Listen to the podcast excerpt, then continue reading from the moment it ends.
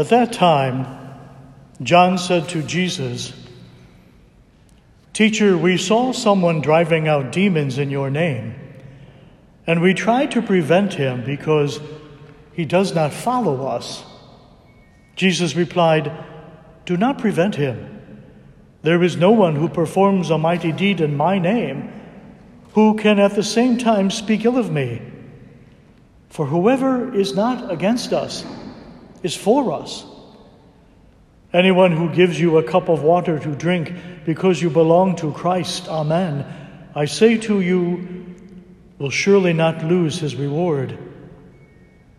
Whoever causes one of these little ones who believe in me to sin, it would be better for that person if a great millstone were put around the neck and he were thrown into the sea.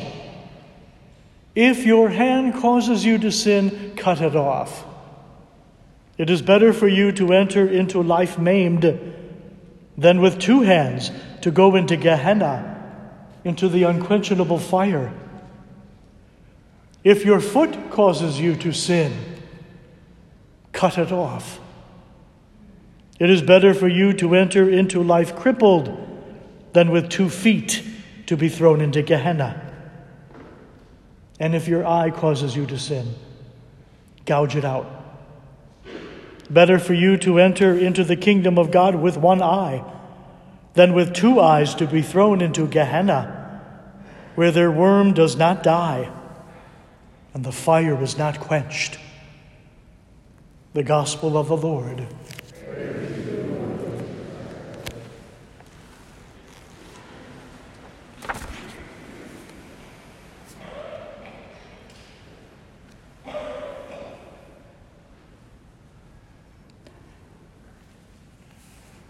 In the words of our friend Alice Camille, the bottom line is that truth belongs to God. Like any other spiritual reality, and it is up to God to where it may be found. When I think that I am the only one with the truth, and think that you do not possess the truth, I am a blind person, thinking that everyone is blind. Good.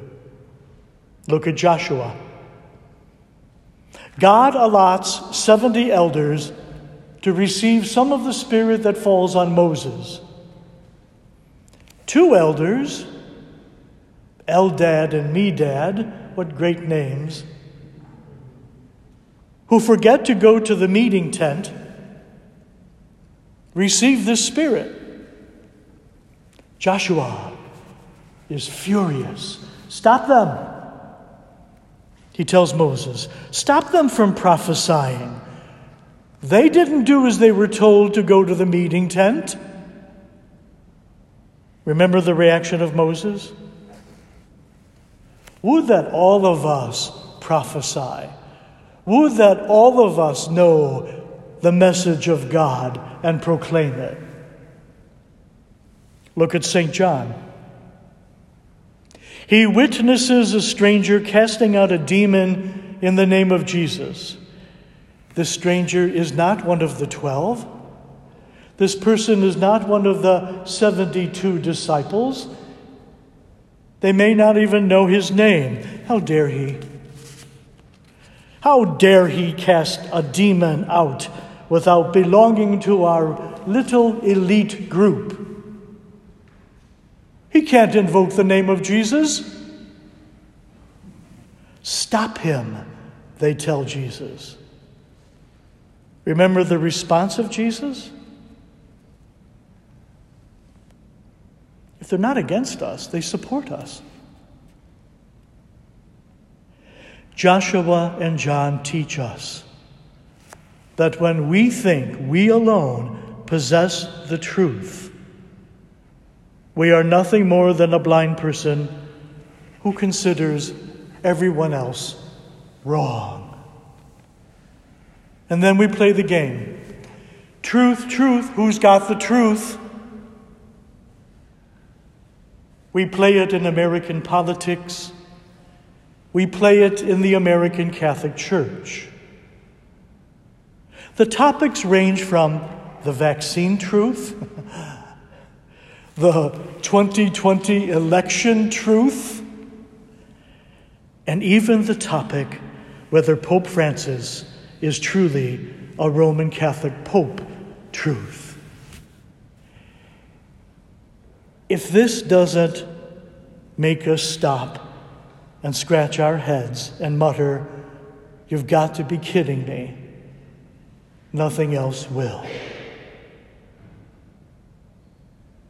The bottom line is that truth belongs to God, like any other spiritual reality, and it is up to God where it may be found. In nineteen sixty-five, the Spirit of God tells us in the Second Vatican Council that truth is found in every religion. The document, Nostra Aetate, says, and I quote, "The Catholic Church rejects nothing that is true and holy in other religions. She regards with sincere reverence those ways of conduct and way of life, those precepts and teachings which, though differing in many aspects from ones she holds and sets forth, nonetheless often reflect a ray of truth which enlightens all people." Now, if I do not believe this, and if I teach others not to believe this, then today is the good day to go buy a ball and chain, wrap it around my neck, and drown myself. It's an allusion to the words of Christ in today's gospel. In other words, in the words of Christ, if my brain causes me to sin, we might as well gouge it out. It is better to enter the kingdom of God brainless than to be thrown into Gehenna with the brain fully intact.